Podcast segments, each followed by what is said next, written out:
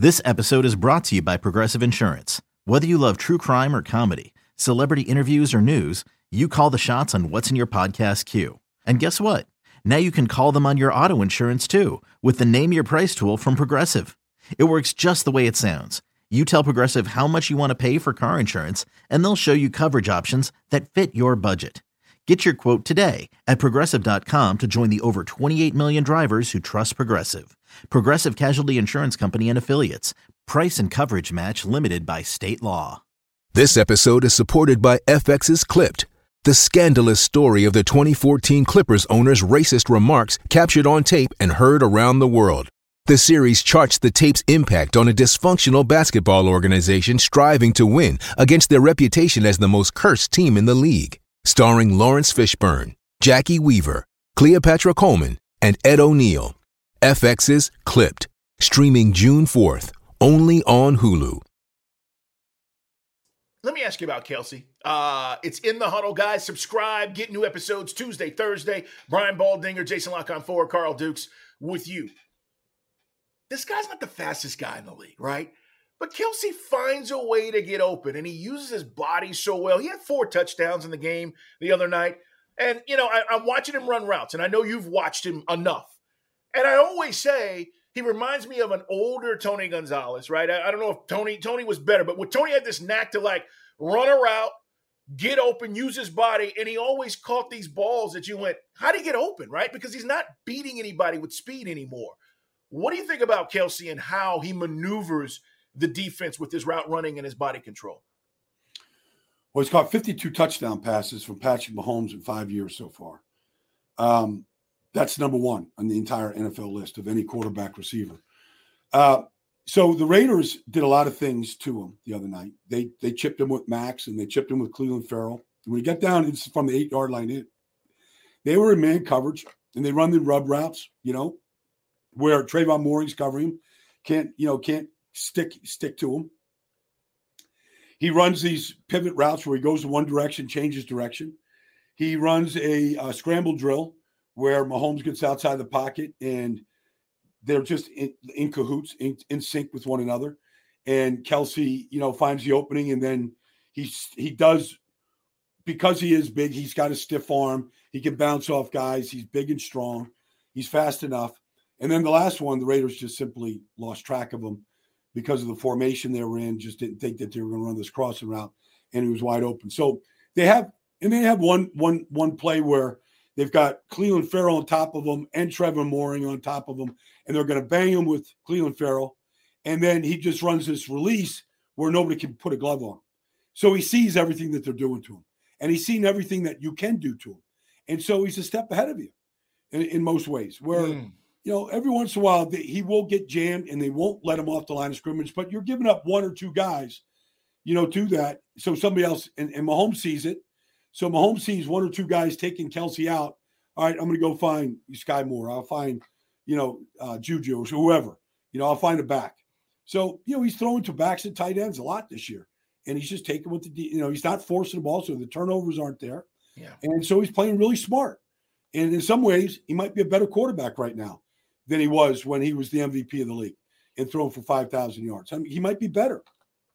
Let's talk about Bengals Saints uh, as we preview what's coming up on Sunday here on In the Huddle. I don't know how the hell this happens every week, but Taysom Hill comes onto the field and everybody in the building knows he's going to get the ball, Baldy. Coaching staff, guys on the defensive field, every and the guy still scores and does amazing things for the Saints. Now, Sean Payton was using him this way. You fast forward, Payton's gone. They're still using him this way. And they don't win last week without his services. But how in the hell is Taysom Hill coming onto the field and everybody goes, he's going to get the ball? It's like Jordan with the last shot. Mm-hmm. And he's still able to score and make plays for the Saints. Well, that's the formula right now because the reason why they were in a deep crypt going into last week's game with Seattle was they turn the ball over way too many times. So it was Jameis's curse. Um, it's not all on Jameis, but they were turning the ball over too many times.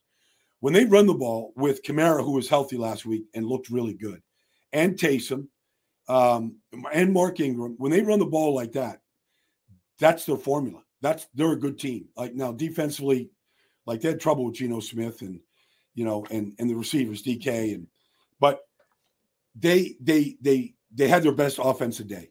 And so how do they do it? Well, you know, you have to the, the line played really well. They're a good run blocking line. Um, they'll be better when Trevor Penning eventually gets back at left tackle. But for right now, they throw an extra tackle in there. Uh, they throw a fullback in. Um, it's quarterback wildcat stuff. We know it's all there, but he's you know he's he's really a good runner. Like he he's got um, he's got patience. He's got a four four speed. He's got a great burst. When you see him, Carl, he's 230 pounds. He's all buffed up. Like he's a big back, and so he can he can run through tackles. And and then you mix it up with Kamara, and you put him in the backfield with Kamara, and you do some option stuff, and it becomes difficult to defend. And Seattle's not very good defensively. So um, Cincinnati's a much better test. Uh, they'll they'll be ready for it. We'll see if they can stop it. But uh, this is a good this is a good test. But I think I think New Orleans kind of found their formula. Like it's great that Olave's out there and Juice is out there and all these receivers, but this is their formula.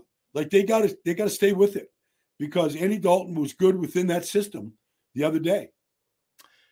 If you're a Bengals fan, are you panicking right now with a two and three record? What do you what should Bengals fans be thinking right now?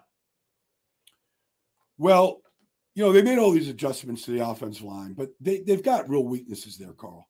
Like they're they're not very good up front. And so um, they're trying to work around that. And so you don't see the explosive plays. Tee Higgins, I mean, I know he came out early, but you know, he he, he didn't have a catch. Uh, Ja'Marr had seven for 50 yards. Like the, the deep passing game isn't there. They've got to figure this out. They've got to run the ball better. That's really the answer. You you can run these teams out of staying, you know, keeping these shell defenses and not letting the ball go over the head. You got to run them out of it. That's that's that's the formula. So they got to run the like Joe Mixon's a quality back, but they got to run the ball better um, right now. That's that'll that will get things started. Um, defensively, I think they're a really good football team. They're really sound. Um, Lou Anarumo is a really good coach. Um, they kept the Ravens to 19 points, and they needed a 59 yard field goal, and you know to get 19, they did a good job of limiting Lamar. They're good, and so I think they'll be. I think this is going to be a low scoring game, and but the answer is Joe can only like Joe. He's not a miracle worker. Like you just can't throw the ball into coverage, right? And win. Like you know, you got to be smart with it. And so they got to run the ball better, and they got to probably, if they do, they can get some play action passes going, which can really, you know, get some guys down the field a little bit better than they have, and kind of take some deeper shots. They need some shot plays in their offense, which we're built to do. Baldy, a couple more things here before we wrap up. Looking ahead, guys, to a big week in the NFL. And again, Tuesday, next episode, we'll recap everything that happened over the weekend. Brian Baldinger, Jason La Canfora, myself, Carl Dukes. All right. I'm only bringing this game up because we had two controversies last week. And I want to talk about 49ers Falcons because the Falcons felt like they got jobbed.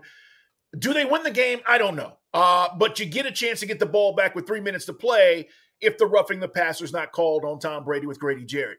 Fast forward, Chris Jones has a similar call, uh, Kansas City game, right, in, yep. in the Raiders game. Yep. So everybody in the NFL is talking about it. So this is a, this is a two parter. One, I want to get your thoughts on the roughing the passer and where this is at with the league, and then the Falcons and the 49ers are interesting because they've been in every single game, and they're third in the league in rushing. And here come the 49ers with Deebo Samuel and company. I want to do a little quick preview of that game, but where are you at with roughing the passer and how the league's handling this? I think the overreacted, Carl. I think the overreacted. I think it's a complete overreaction to what happened to Tua. I don't actually blame him, but you know, in the Tom Brady situation, Hey, it's Kaley Cuoco for Priceline. Ready to go to your happy place for a happy price? Well, why didn't you say so? Just download the Priceline app right now and save up to 60% on hotels. So, whether it's Cousin Kevin's Kazoo concert in Kansas City, go Kevin, or Becky's Bachelorette Bash in Bermuda, you never have to miss a trip ever again. So, download the Priceline app today. Your savings are waiting. Go to your happy place for a happy price. Go to your happy price, Priceline. I almost feel like Carl, like there was a play earlier in the game when Grady Jarrett came on a twist stunt and got to Brady and tackled him low, and Brady was looking at uh, Jerome Boger, who was the you know the referee that day, and he was looking at him going, "You're going to make this call," and I kind of feel like at the end it might have been a makeup call, no like doubt, in the NBA. No now, I don't know if that happened or not. Yeah, that- I I'm felt that for- way. I'm I'm looking for some justification why you would call that, because what Aaron Donald and Grady Jarrett and some of these, you know, some of these guys that are get to the quarterback frequently, and Grady Jarrett's playing out of his mind right now. He looks like he's back at Clemson. To be honest with you, Carl, he's he's playing awesome. But um, what a lot of these guys have done is they they'll take the court rather than what Chris Jones did, which he did pull off. Like that that call was a bad call. Like Chris Jones hit Carl uh, Patrick. He he did not drill him into the ground. You can see him kind of pulling off at the end, but he is 325 pounds, like he said. So it, it there is watching it in real time. Maybe it looked like that. Slowing it down like I did, it didn't look like that. Um, I, I feel like Grady, when he did to Brady, was he, he grabbed him and then he pulled him across his body, which lessened the blow. right. That's what that's what Aaron Donald does every time he gets to a quarterback now. He just throws him across his body. He doesn't throw him down to the ground.